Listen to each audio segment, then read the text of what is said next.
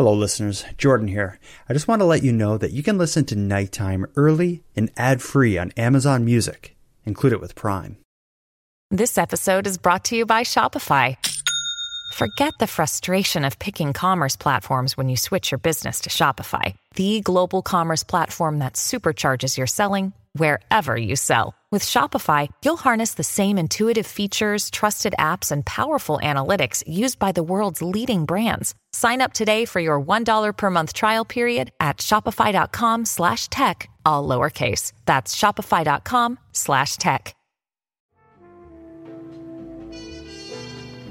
You are tuned to the Nighttime Podcast, focused on the fringe of Canada.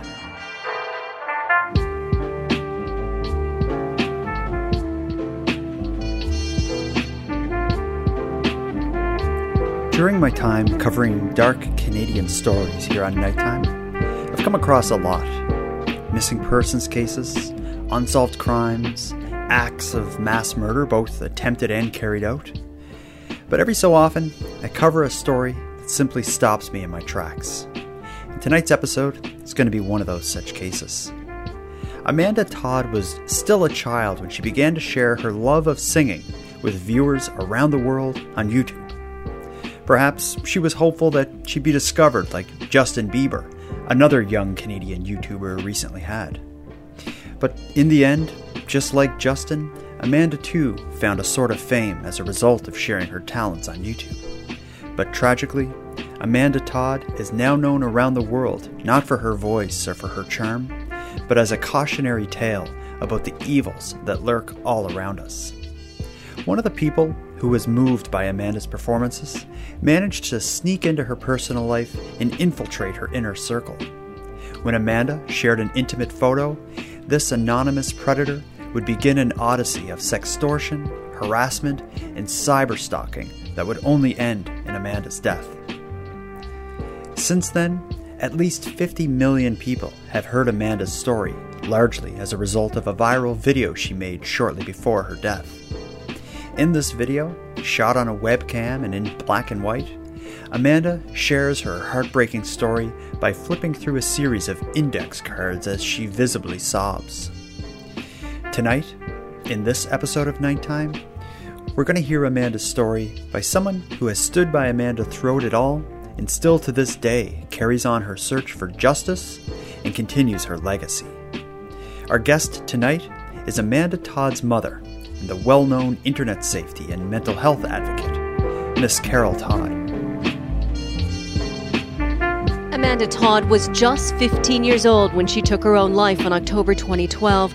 The Port Coquitlam teen posted this video on YouTube describing how she met someone online. He told her she was beautiful and she agreed to flash him.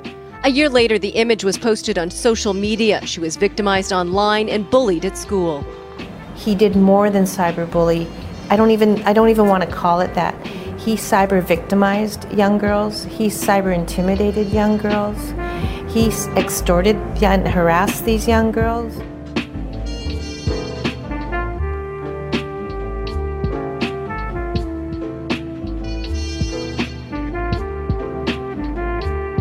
For people who, who haven't met you or, or don't know what you're up to today, why don't you just give me a short introduction of, of who you are and you know and what you're doing today? Who am I? Uh, my name is Carol Todd. I'm the mother of Amanda Todd, who died by suicide in October of 2012. My other life is that I am an educator in British Columbia and I love working with kids. It's special. Um, and very much an advocate. I even in my credits, I, I refer to you as an advocate for mental health and internet safety. Is that is that fair to say? Do you see yourself filling that role? I think so. When you look at Amanda's story, um, her story encompassed bullying, cyberbullying, exploitation, and ultimately mental health. And I created the legacy um, in her namesake and in her memory um, based on all the things that encompassed her story. Mm-hmm. I think a lot of people will hear your story and assume that this happened to Amanda, and from there you became an advocate for the various things we just mentioned. But it, it seems like you you had a background in this sort of work even before this happened to Amanda as an educator working with with young children. Like it seems like the position Amanda ended up in, a lot of parents would be less prepared than than you were with your with your background, I would think. Well, my education degree is in special education. So, mm-hmm. in the 35 years I've been teaching, I've been working with children with complex needs and with learning disabilities. Mm-hmm.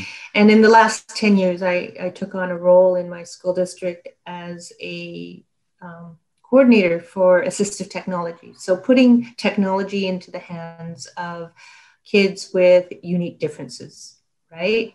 Okay. Um, so I was I, I'm I was well versed in the realms of technology and what it would bring.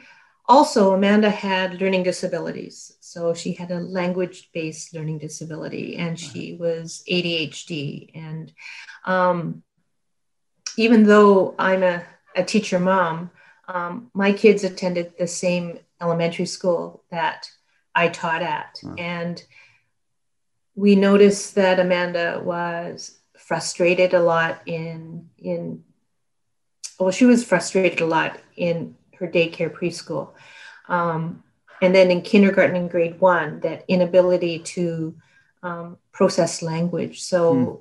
i had her assessed and she came up with a learning disability at the end of grade one which is very rare because i'm not sure what it's like in your province but in our province it's uh, um, a psych assessment isn't recommended until the end of grade three.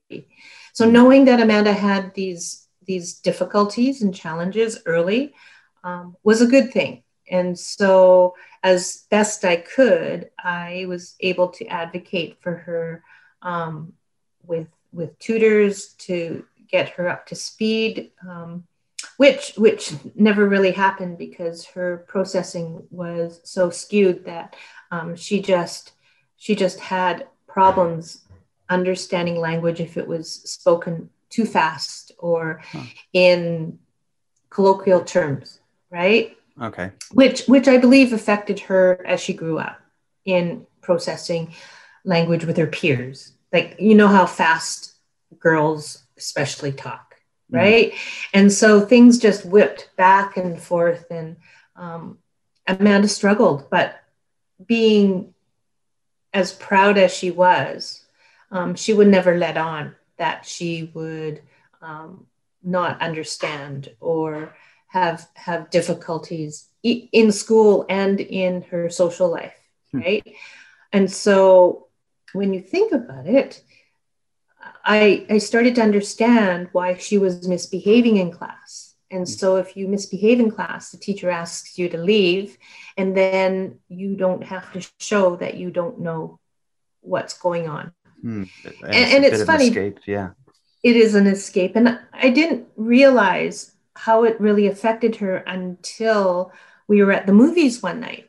And uh, we had gone, I don't know if you remember when the Twilight series. Absolutely. Out, right? I'm, I'm on team, team Edward. I don't know if you're familiar with the characters. I'm on Team Edward too. Um, and so so we were watching the movie, and I don't know which episode it was, right? But it's it's very fast moving and and switching, right? To to all the different characters and storylines and plots. And halfway through it, Amanda said to me, "Mom, it's going so fast. Can you can you help me understand what's going on?" And it was at that point that it just kind of I realized that this is how her brain works, right? If it's going too fast, she doesn't comp- comprehend it. And so those are part of her struggles as a young person. Uh, why don't you tell me a bit about like uh, with her as a young person why don't you tell me a bit about like your family and her childhood i just want to get it kind of an idea of kind of the environment that amanda was kind of brought into when she when she joined your family our family how do you explain our family? We were a typical family, right?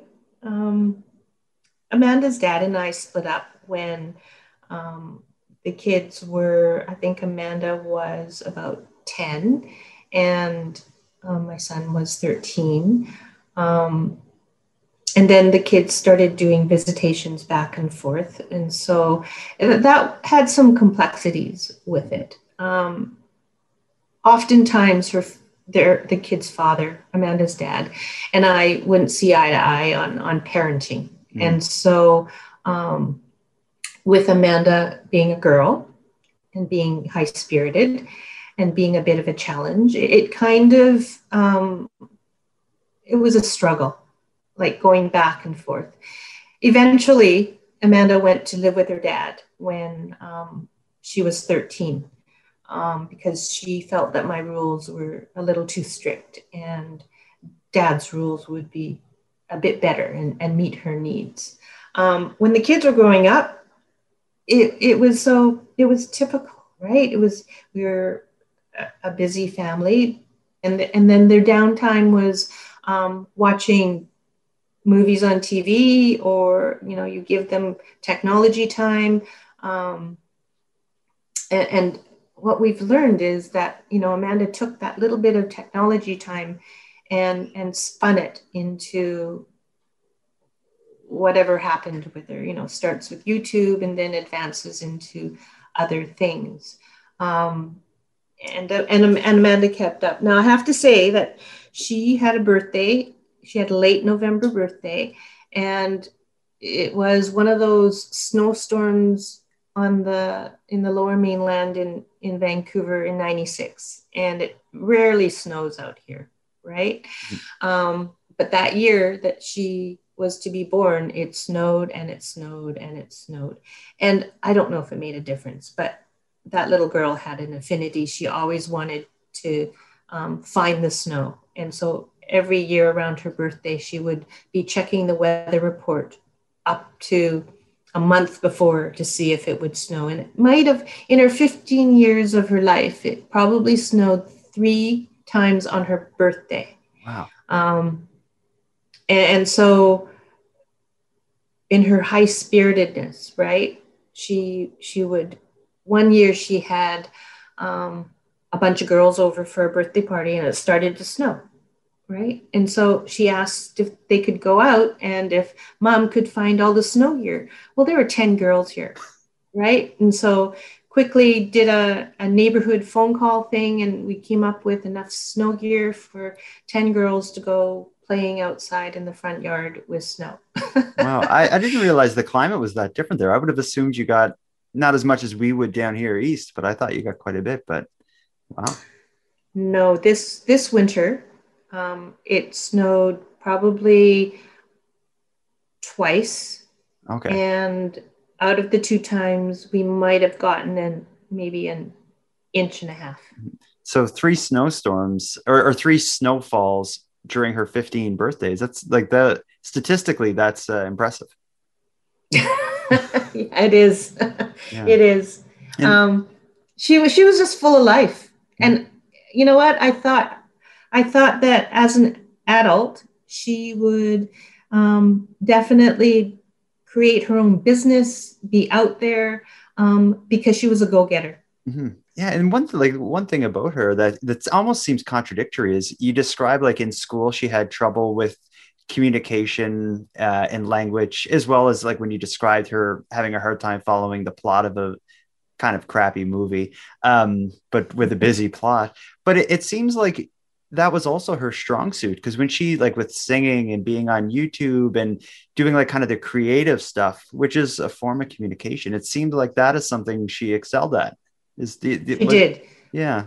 How do you Be- explain that? Because your brain's broken up into um, verbal versus nonverbal, mm-hmm. right brain, left brain people, and so your right brain is catered to the nonverbal, your artistic, your your you know, woodworking, trades, um, art. And then your left brain is those individuals who are academically inclined, mm-hmm. you know, the English majors, the um, engineering majors, the science majors, and so very different. And and so her obviously it was her her um, nonverbal right brain that was so much stronger. Mm-hmm. Um, right. Yeah, and like a lot of people who know her story will know that she was performing songs and singing on YouTube. Was like was music a big part of her life or was that just something she was doing to you know to put herself out there? You know what? She was she was always singing. Yeah. Singing singing and drawing and painting um, even when she was really little. Um, and then the singing calmed her right i was always amazed because she couldn't remember like when teachers would tell you to memorize a poem or how to do multiplication facts she could never remember those. I was always amazed how she could remember all the words to a song. Hmm. right? So that tells you that the, the, the brain the two hemispheres work definitely work differently. Um, i credit and technology is part of that right brain also. And when she was in grade three, she had an excellent teacher who taught the kids how to do PowerPoints and, and use technology to express their knowledge, right? Mm-hmm. Um, and Amanda did really well on that. And she just went a step further and, and figured out at age nine how to get the camera who a, a camera that took video, not hooked up to Wi-Fi because back then we didn't have those. Um, she learned how to take the the SD card out of the camera, pop it into a, a laptop computer, download it, then upload it, and then um, share her singing videos. Mm-hmm. Right, and she was she was doing that and she just wanted to express herself that way. You got to remember too, way back when she was 10 years old, 11 years old, Justin Bieber was coming, was just rising up, right? And how did he get found? He got found on YouTube by Usher.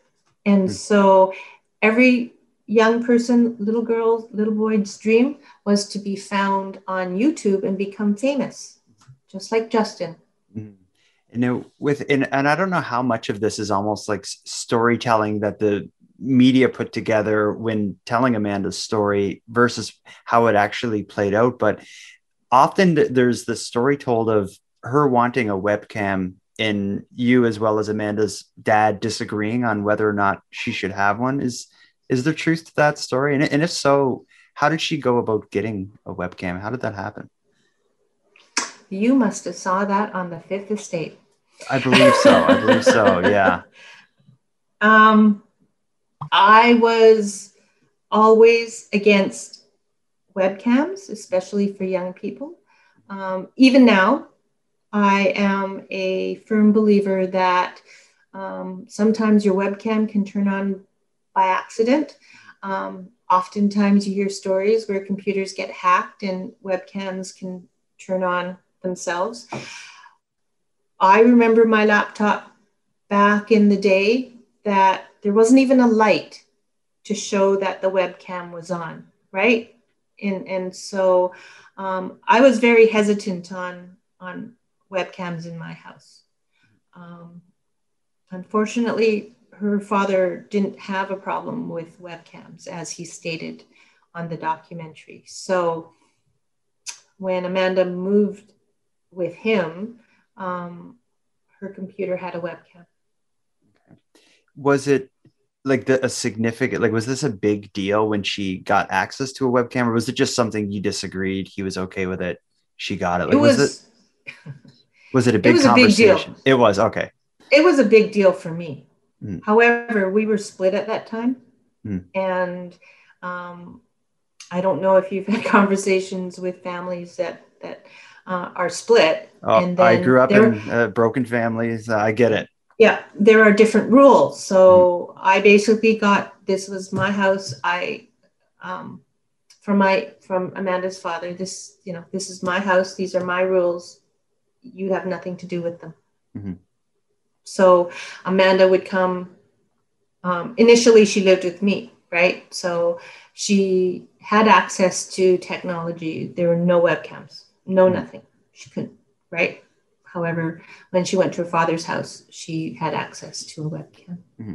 And were you, your concerns with a webcam, were they more about like privacy or were you or did your mind even go to the possibility of you know my 15 year old daughter on the internet you know could be a victim or were you or, or, again was it more like i don't want someone hacking her webcam or something like what were what were would have been your fears before this all happened you know it it wasn't until after um, the the image of her popped up that I even thought of webcams in that way. Mm-hmm. I just didn't think that um, a young child under 13 needed a webcam. What mm. do you need a webcam for? Yeah. Right? Um, if you want to talk to somebody, pick up the landline because mm. we still had a landline. Um, you don't need people seeing you and you don't need to see other people. That mm-hmm. that that's was my thought you know i don't know if there's there's any way to know exactly but from the point she ha- she got the webcam is there any indication of like how long she was safe before this before she found herself being being victimized do you have any idea well she moved in with her father when she was 13 mm-hmm. and it was it was that year that she first got the access to the webcam. So she would have gotten access in February of her 13th year. And then uh, the police came to my door December of that same year. Wow. And so I would think backtrack it for another four months. And so that was when um, she was being groomed.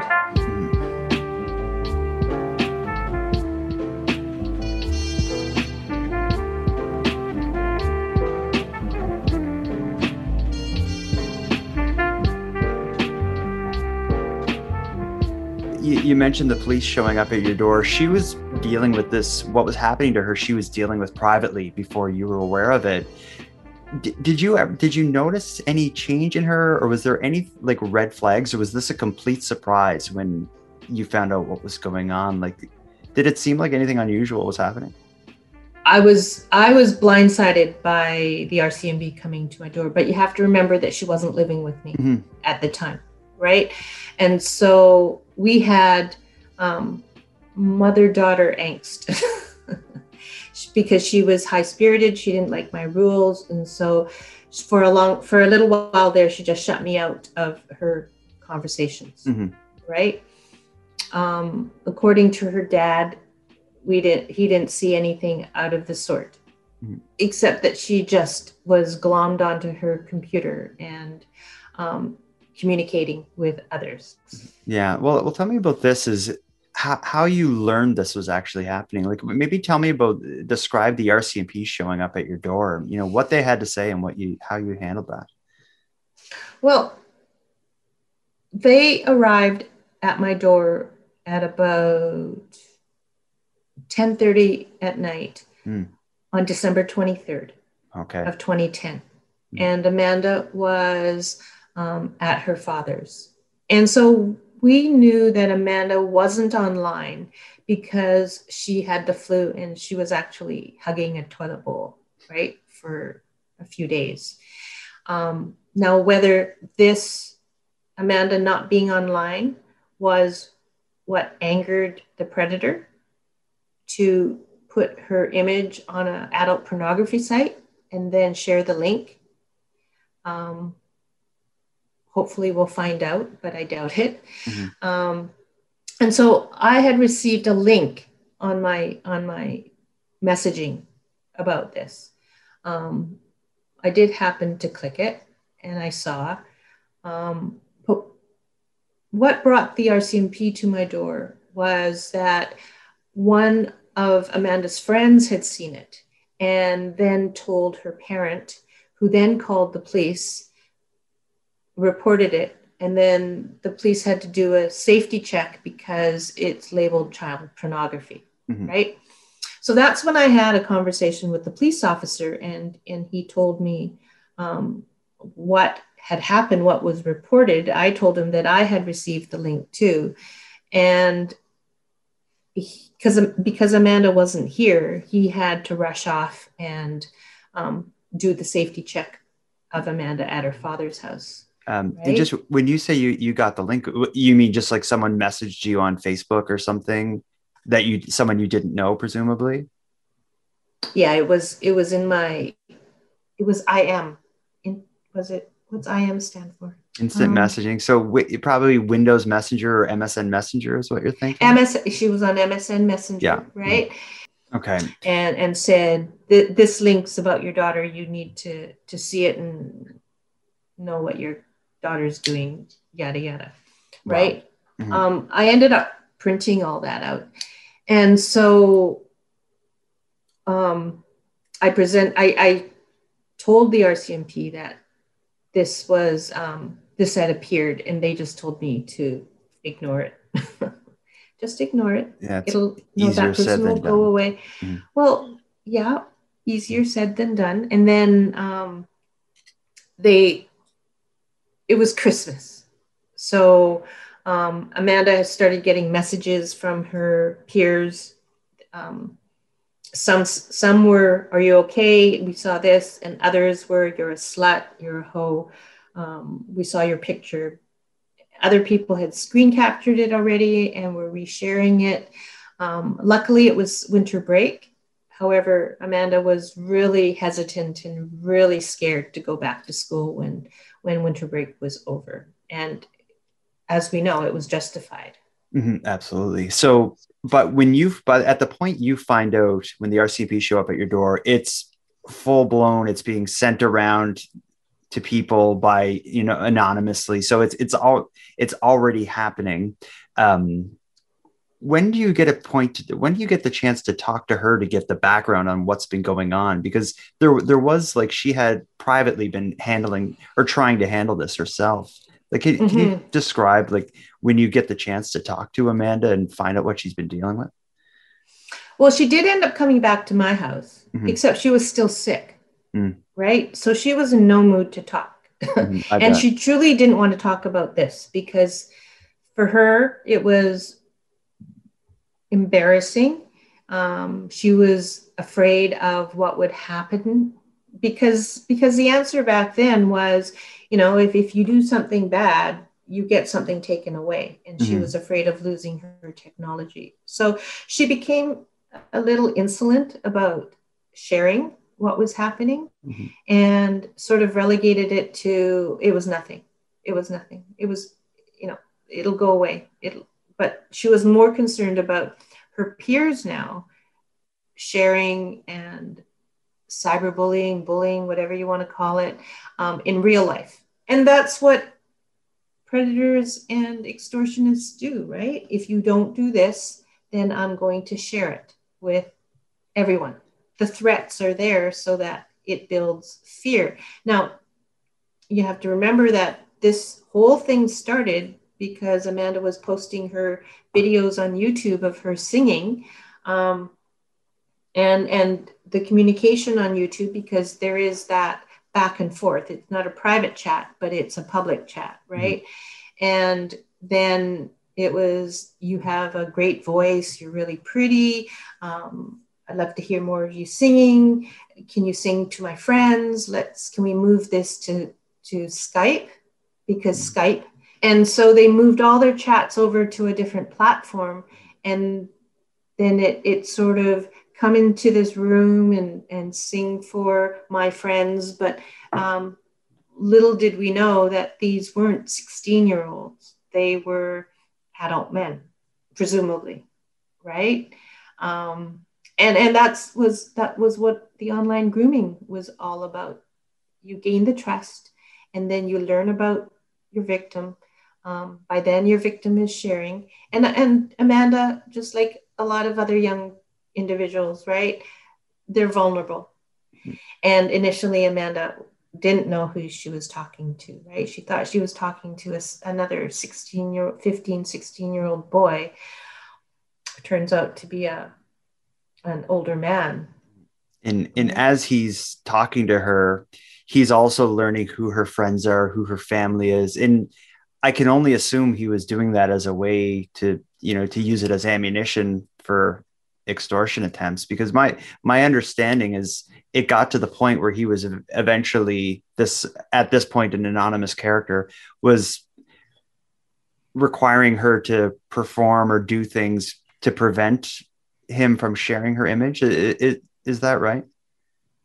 Amanda i mean she was vulnerable mm-hmm. Eh, and it could be you know family situations um, the disabilities that she had herself the the adhd that she had like everything made her just a prime target mm-hmm. right and and research says that an online predator out there after talking to an individual for the first minute couple minutes knows how vulnerable that person is at the other end.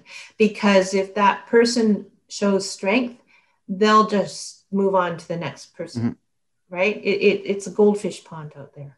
Right so now with with amanda's story this initially this photo is shared to various people including yourself the rcmp get involved.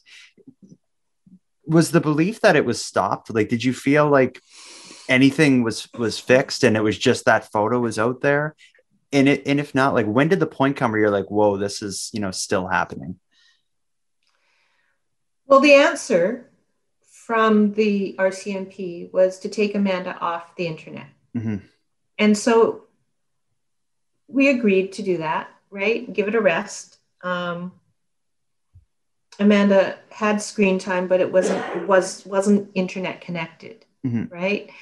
Um, and then after after what two and a half, three months, we decided that we could reintroduce it to her and with guidelines, mm-hmm. right? And as soon as that happened, boom, that image was reshared and she got recontacted by um, her alleged predator. Mm-hmm. saying that you know you need to you need to do more um, shows or else or else your life will be over and you saw that on the fifth estate. Mm-hmm. there was a point where i got a phone call from amanda and she had just received a message saying that from the predator saying that her picture was going to be shared in her new school district and her old school district right? And so i worked in her old school district. And so, with the help of my administrator, we contacted the, the RCMP and the right people to make sure it sh- to shut it down. And funny enough, a couple years ago, I was at a conference and I bumped into an IT guy in the school district Amanda was going to at the time.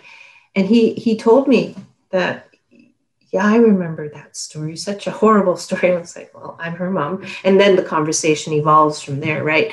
And then he said, I remember that that an email coming through that we were supposed to look for this picture of that would come and be shared because you can go online and you can get school district emails, right? Yeah. Mm-hmm. Um, and this guy did. He he tried to share it, except it got blocked wow. right by by the IT departments in in the school districts so mm-hmm. it didn't go out any further but he was after her after two and a half months of Amanda being dormant and, and so contacted the RCMP again keep her off the internet okay yeah and try that again and and then so now you know we're talking december and then march and then let's go to july and it was summer so let her have some social media, right? Some in, some technology time.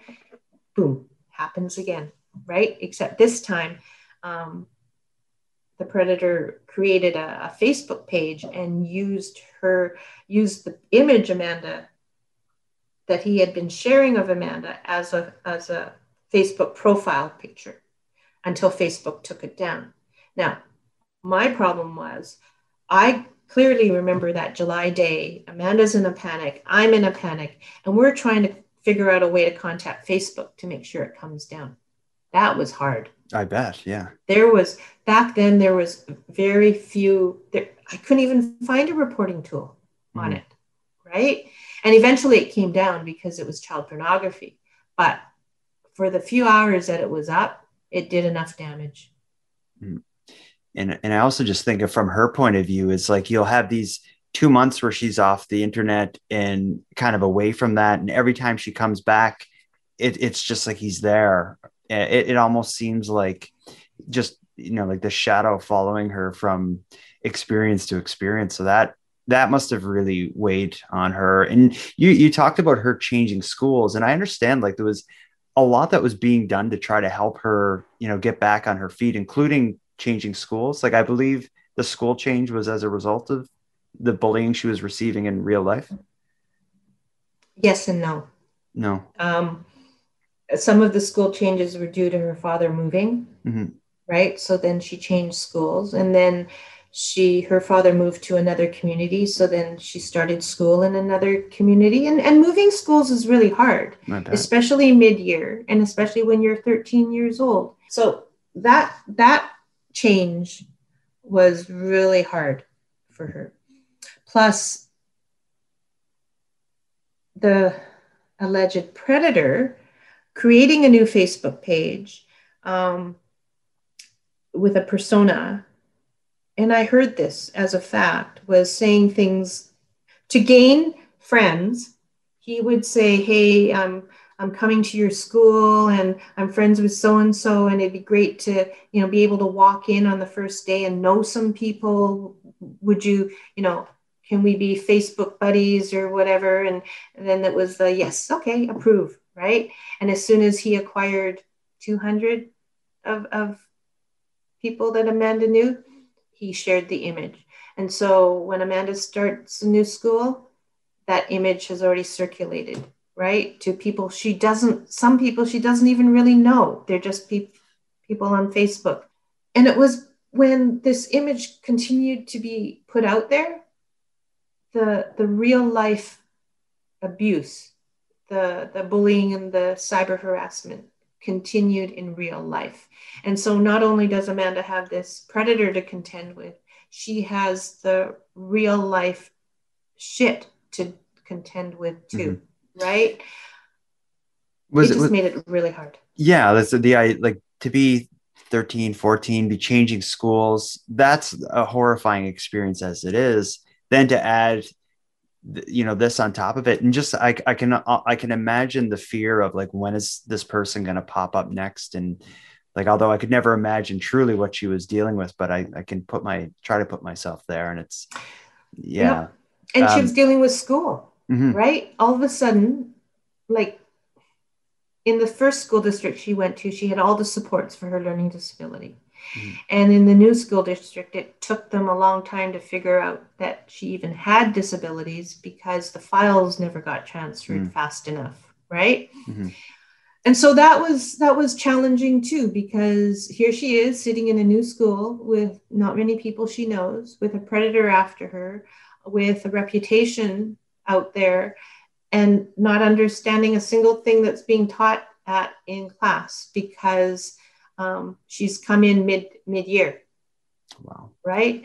Um, and then she got so she got known as the dumb kid, the stupid kid, the stupid bitch, right? Because she wasn't able to comprehend what was being done in English class. And so it was really sad. It was just a whole bunch of things that built up and and it was i can i use two scenarios it's like amanda was a full onion and layers were being peeled off her till there was nothing left and the other thing other scenario analogy is like a balloon where so much pressure was being put on her that she eventually popped yeah and as this is happening I'm assuming there was some search for like who is this predator? How do we stop this person? Did did you have was there ever any indication who this person may have been? No, because in 2010, mm-hmm. like we weren't looking at um, IP addresses, and and the answer was stay offline and things will get better, mm-hmm. right? Um, there was there was nothing about doing a search an ip search um, you know I, I look at i look back at it and do i feel angry yes could more have been done probably but there were limited tools and limited knowledge back in 2010.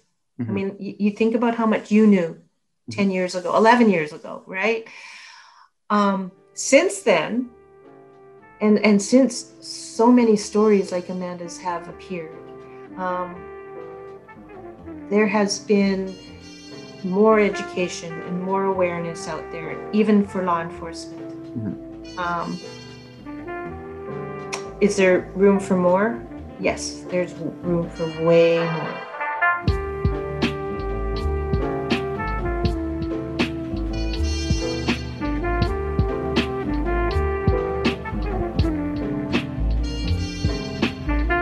Amanda really did everyone a favor with the video she created. And we'll have to talk a little bit about that is with everything that she was dealing with, whatever difficulty she had in communication and language, it seemed like there was like a director who was assisting her with finding the perfect way to get her story out there.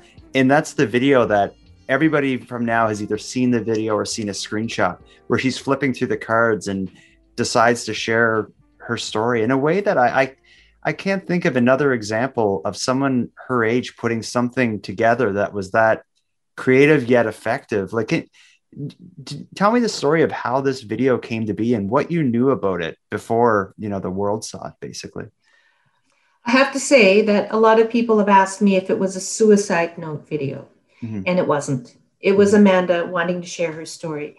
She was tired of she created that in the summer of 2012, mm-hmm. right? So let's go backwards in the timeline. So December 2010, the RCMP arrived at the door. March 2011, right? New school, but new set of people, new set of young people know about the picture. They bully and cyberbully her. She goes through more anxiety, more stress, more angst. Then in July, it happens again. Then in November of 2011, it happens again, right? Um, February of 2012, Amanda um, gets assaulted by a group of kids um, who also share pictures and make fun of her. So the real life harassment continued. The predator had stopped in November of 2011 right?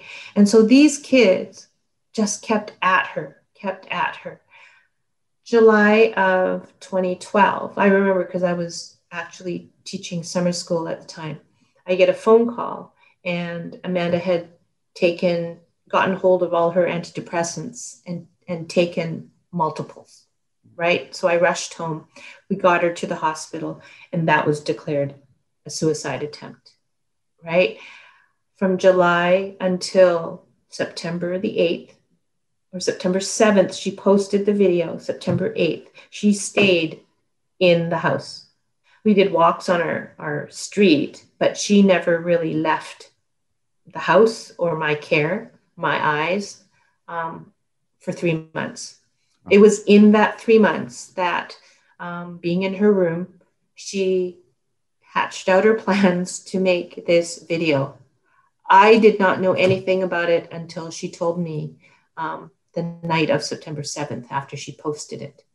I didn't know. And, and when I did watch it with her um, shortly after she posted it, I gave her crap because she put her name on it. You know how you're not supposed to put your name on it? And her words to me was, Hey, mom, you know, there's lots of Amanda Todds in the world, but I didn't show my face and I asked her why she did it. And she said that she just wanted to tell her story, that there were others out there who continued to belittle and harass and slut shame and name call her, that she was just tired of it and she was taking her own voice back. And so this was the way that she was going to take her voice back.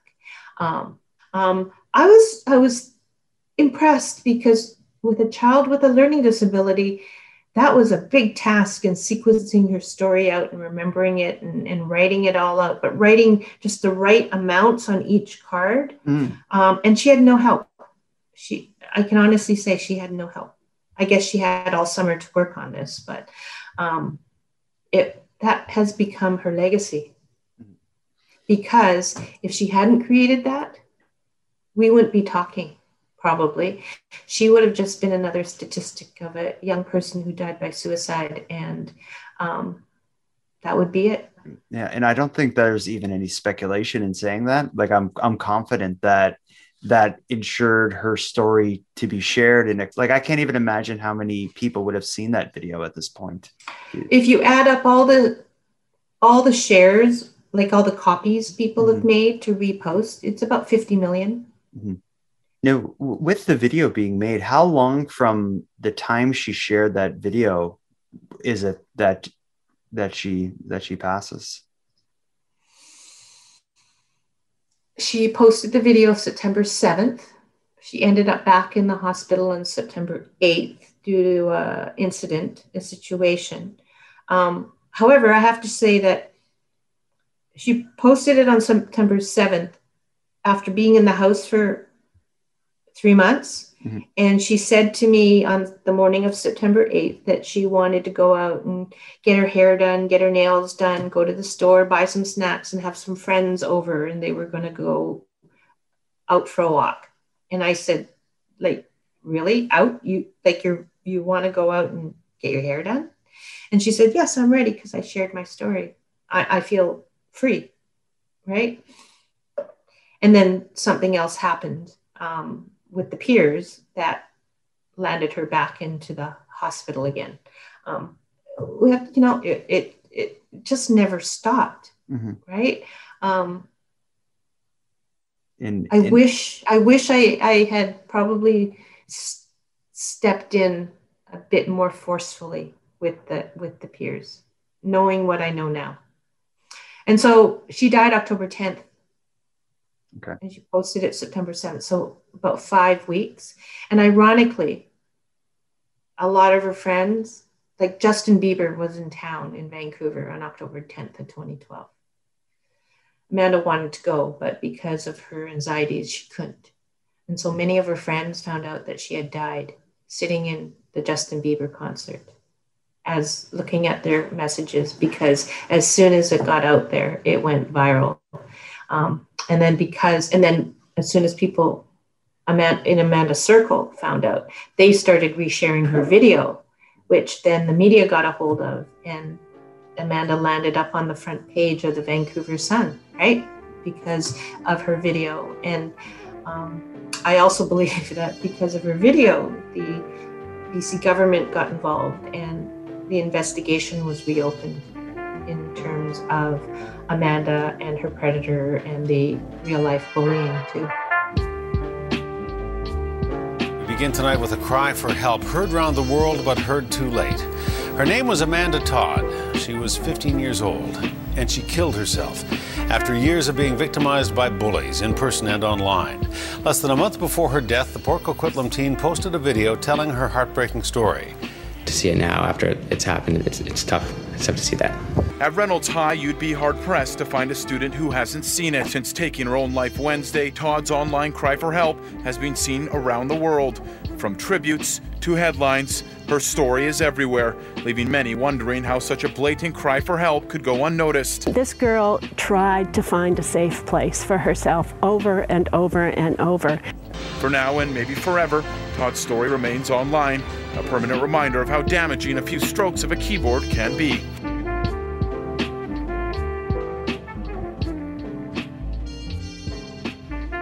How, how did you find out about, about Amanda? You mentioned her friends were at, at the Justin Bieber concert. From your position, how like how does a parent find out that that happened? Um, I had spoken to her uh, in the early afternoon. Um, she was scheduled for a counseling appointment. Unfortunately, the counselor had a family emergency and had to cancel. And so um, I called Amanda and shared that with her. Um, I mean, and we no one can go back in time, right? The what ifs will literally kill you if if people go back into the what ifs. Mm-hmm. Um, I called, I talked to Amanda probably about four o'clock and, and wanted to know how she was. She had been home a few days, um, not feeling well from school. And it was Thanksgiving weekend also, right? Um, I, I, there was a situation that happened with an ex-boyfriend that weekend. Um, I phoned her about four, asked her if she was okay, and did she, I want did she want me to bring home some ginger ale or some ice cream? She said, "No, I'm good, mom." And then uh, we we hung up. And you know what? She she just she did say I love you, um, but I never thought anything of it. And then I went to the grocery store and came home, found her, called 911. And the hardest thing about uh, is trying to breathe life back into your child when you know you can't. That, that, that and those images will be in my mind forever. Mm-hmm. Right. So that was about 6:30 no, actually, 20 to 6. 6.30 is when uh, it hit me. Like, you're in shock. And then uh,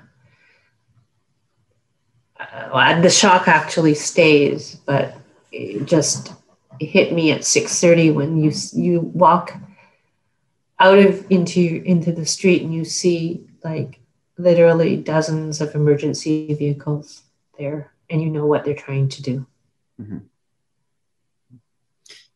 I won't I won't describe what I found because I don't believe it's important. Mm-hmm. Um, when I'm asked to do a documentary and, and people say, well, can you tell about what you saw when Amanda died? And I'll explain it. And some people look at me like I'm nuts. Like, why, why wouldn't you share it? It's because it's not part of my personal philosophy mm-hmm. to share that. And, and if, if I had Amanda's friends listening to, say, your podcast or this documentary. I, I really want them to remember Amanda as their friend, as their bright light, as that kid that's running from bush to bush, hiding, playing hide and seek. I don't want them to remember what I saw. I am the only person that's seen it, and I'm the only person that can spew it out. And so when you go to Wikipedia, they're assuming because I've never really talked about it.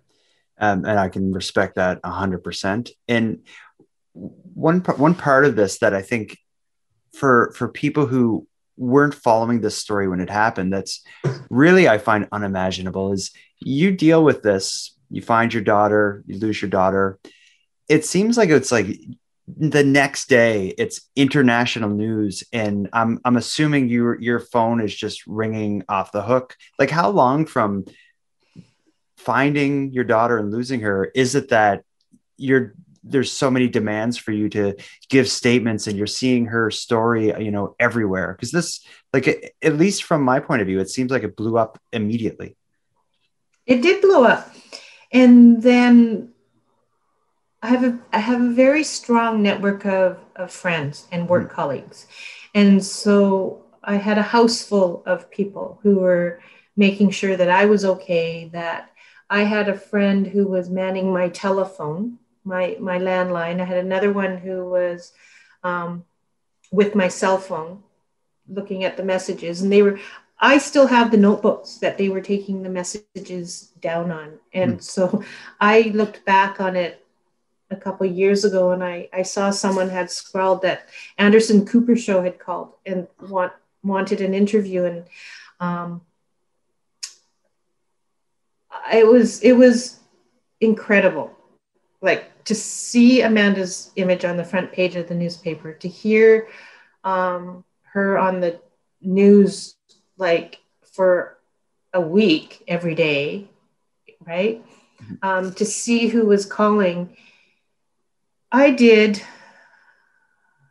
i did one radio interview where the um, radio host blindsided me with a question.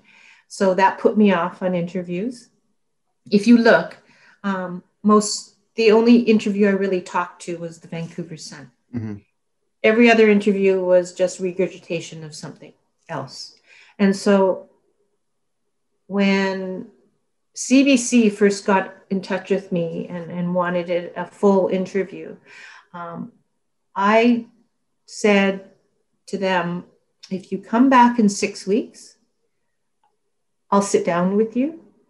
But for now, it's it's sensationalized. It's sensationalism, right? Mm-hmm. Everyone wants a piece of it, and so I swore that I didn't want to be on the news as in my grief, in my shock and my grief, um, telling Amanda's story shortly after her death.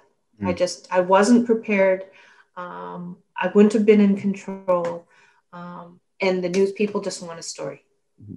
So CBC did come back six weeks later. I did an interview with them. And then I approved the Fifth Estate to do a story too. Mm-hmm. They were the only one that came back six weeks later. Wow. You know, one, one thing I want to get into as well, we I know this is something that we've talked about Amanda's story always being, you know, used as examples and brought up again, but she's been in the news or her story's been in the news again because the quest for justice seems to finally be maybe getting a little closer. Um, what I'd like to hear is like it, it the after she passed away, I guess the idea of finding the predator seemed pretty far away. Like, did you think you were ever going to get a look at, you know, who was largely responsible for a lot of this? Like, did you think he would ever be identified?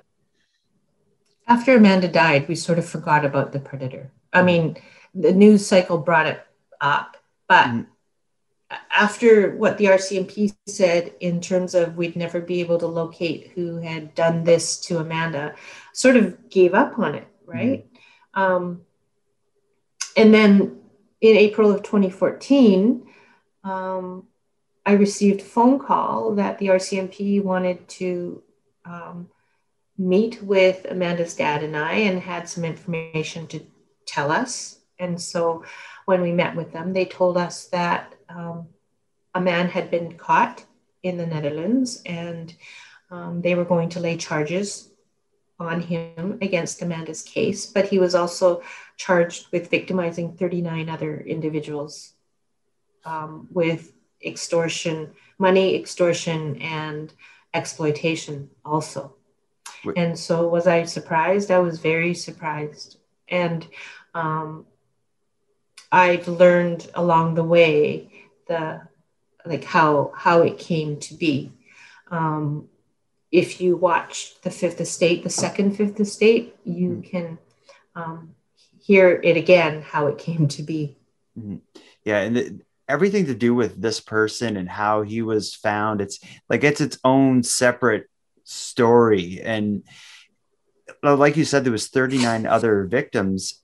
Were, they? Was it minors as well, or was it a mix of people that he was victimizing or, or alleged to be victimizing? I guess he was convicted of some of them at this point. Out of the 39 victims in the Netherlands, five of them were adult gay males, hmm. and 34 of them were young girls, just like Amanda. And it's assumed that there are more victims out there. Absolutely. Um, but they weren't, they couldn't be found because there's still a hard drive that couldn't be broken into. Wow. Right. And- um, by, by um, law enforcement out there, or even however, I don't know if they get Interpol, because these victims were from different countries. They weren't just all from Amsterdam, they were from Scotland, the US, Norway, um, the UK. And so it was it was very um, glad to hear someone had been caught mm-hmm. and um, how it came to be. Canada wanted to trial Aydin Coban separately, so they laid their own charges against him. So Amanda's case wasn't lumped in with the 39 victims for oh. that trial. She's totally separate. Okay. And what do like for for people who haven't been following the story closely, what do you know or what do we know about this Aydin Coban? Like what is his background? Um he was about approximately 34, 35 when he was first arrested in 2014. Mm-hmm. Um, I mean, I can interject my own opinions mm-hmm. about what he is. However, I'm not sure I can do that right now because okay. there's a pending um, trial for Yeah. Amanda's case. And it becomes that anything that I say can be used against because I'm projecting. So Mm. we can talk again um, at the end of this year. yeah well let's yeah let's let's say that let's talk about it this way then is he had a trial in he was convicted in the netherlands for those other cases he's now in this i think surprised a lot of people he is now either in or on his way to, to canada to finally face charges for Ama- uh, related to amanda am i am i right with that He was the court hearing in in the Netherlands was February of 2017. Mhm. Um, I had always had the opportunity to decide if I wanted to attend or not attend, and and media was always asking me if I was going to go or not. And I Mhm. initially decided I wasn't going to go because what's the point? Mhm. It was a long ways away. Then in December of 2016, I decided that maybe it would be a good idea to go in case he doesn't end up here, but I want to see him face to face. And so a group of friends started a crowdsourcing and raised money to get me to Amsterdam. nice And I was at the hearing in, in February of 2017. Um, I got to see him face to face in the courtroom what was that Um, like it was different it Mm. was it was easier i think it'll be different when i see him again when the the trial is here in vancouver than when i saw him before because the court cases weren't about amanda they were about the other victims and um, my my heart was with the other victims and i had sort of left part of amanda at home if that makes sense. Um, I was I was literally about eight feet away from him. It was just eerie.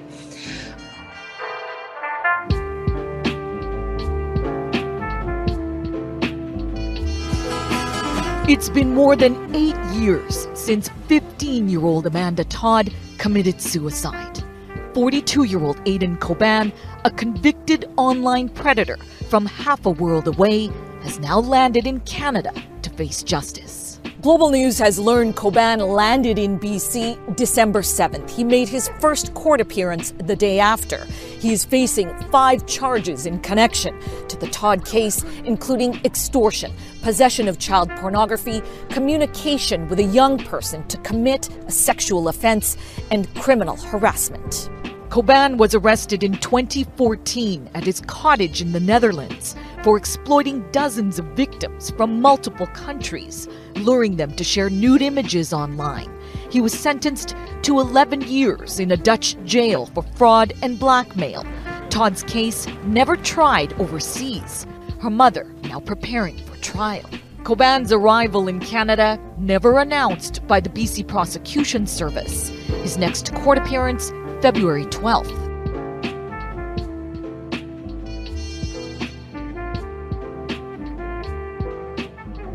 You must have like when you heard he was coming here to, to face charges like that must have been was it like was that a good feeling where like do you feel like um justice is near like how what are your thoughts going into this new trial Well, it, it's closing that circle even more, Mhm. right? That um, there is there will be justice for Amanda, and we hope that a technicality of something doesn't make it go away, like Mhm. doesn't doesn't give that um, justice, um, doesn't take that justice away. I'm not really thinking about it. I mean, I Yeah. think about it, but I'm not thinking about it until it, it gets closer, Mhm. right? Things can be pushed, so things can be detained. It, it's been a, a long wait. Um, and if I had held it really tight for the last since 2014, I would be more of a mess, Mhm. right? So I'm just going to wait and see and make sure that this happens in the fall and then I'm not really thinking about how I'm going to feel in that courtroom or the, you know, coming up to the first day or even sitting down and writing my victim impact statement. Um, I'll, I'll think about it as it gets closer. I just can't, I, I can't, it, it's, it's hard enough that Amanda stories out there and um, can we continue to talk about it in a good way but also as a parent it, it brings up everything mm-hmm. and um, it takes a long it takes a lot of effort to just to bring it back down to a, a normal well let me mm, now let me end with this is for people who want to support you and support amanda and follow the story what, what, what is the best place to to access you know the current information? Or or to get involved in the legacy? Like where would you recommend people go to to learn more or contribute? Well there's amandatoddlegacy.org and it's a website that we have set up. There's a contact button um, and i encourage people to contact if they would like a resource or if they um, need some support or a question answered. Um, there's a donate button. Um, there's lots of information on, on resources worldwide related to mental health, related to exploitation, bullying, cyberbullying. Um, and it's not just geared to kids, it, it's geared to all, because I think that um, it's all that can be affected. We're also on Twitter. There's Under the Legacy, or under me personally. And on Facebook, it's under um, Amanda Todd Legacy Staying Strong, or I have a personal account that people can get in touch with me at. We've got Instagram. Um, the world is social media in a positive way. Yeah. And so we're sharing Amanda's story and whatever safety measures um, come with education and awareness um, through our social media because we can't be everywhere. Mm-hmm. And so we'll make it accessible for all.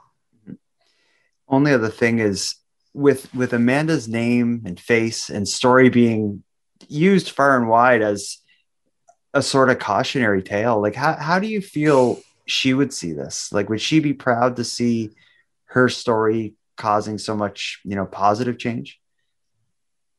I believe she would. Mm-hmm. Um, remember that her whole goal to put singing videos on mm-hmm on YouTube was she wanted to be famous one day. Unfortunately, her notoriety came at a price, but um, Amanda is very known out there in the world um, by a lot of people, by young people, by older people, by um, those who have experienced similar situations, or parents and kids who have used Amanda's story to share with each other um, situations. And so being able being able to help others through um, Amanda's legacy is is so important. Um, there was a situation the other weekend where um, a lady had contacted me six years ago her daughter had died by suicide in the United States, and the mother was just in despair. Um, and so she contacted me one night, and she was at work. Her her employer wouldn't let her go to the hospital. She was feeling like she was going to end her life. And when she messaged me, I asked her where she lived, and we found her a crisis line which she called and it was a mobile unit so they actually came to her. Wow. and so the next morning she thanked me because she said if it wasn't for you i wouldn't be alive. And so that's all because of amanda's story and her legacy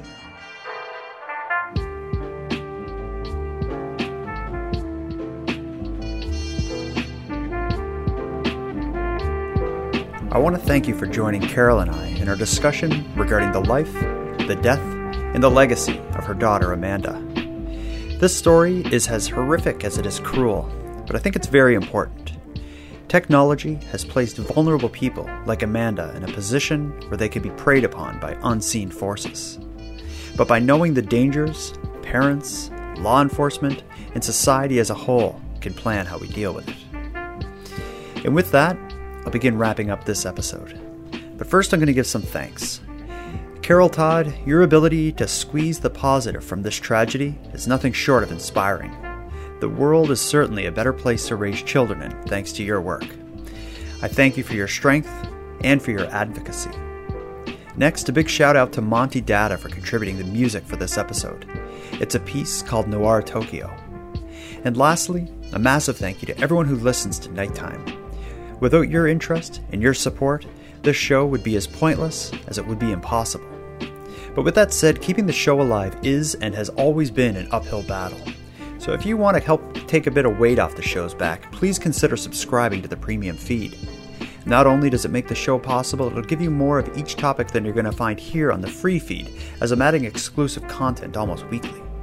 So for about the price of a cup of coffee, help keep the show alive by subscribing to the premium feed at patreon.com slash nighttime podcast. And having said that, let me thank the newest supporters of the show. Christine, Matt, Samantha, Aaron, and Ali, thank you for your generous support. And for anyone else out there who'd like to support the show, you can give me a hand by simply sharing the episodes on social media or letting your friends know about what we're doing here. If you have any story ideas or if you want to give feedback on the show, reach me at nighttimepodcast.com slash contact. And I'm also on social media using Facebook, Twitter, Instagram, and I'm live on YouTube most Tuesdays, Thursdays, and Sunday nights at 9.15 Eastern. So until next time, take care of each other, hug your loved ones tight, and please send positive thoughts to Amanda Todd's loved ones as they approach what will certainly be a very challenging trial. The Nighttime Podcast is written, hosted, and produced by Jordan Bonaparte. Copyright Jordan Bonaparte. If you're a young person and you're assigned a project on cyberbullying or online safety, your Google search will bring up Amanda's name somewhere, somewhere in that Absolutely. list, right? And then it leads people to the videos and they watch it and then they're horrified by by the story. And and Amanda's is a real story. It's it's not made up. It's not a, a Netflix made for made for Netflix movie, right? Mhm. It's a real life story that that we have to um, we can tear dissect and tear apart and learn from. Mm-hmm, absolutely. Um,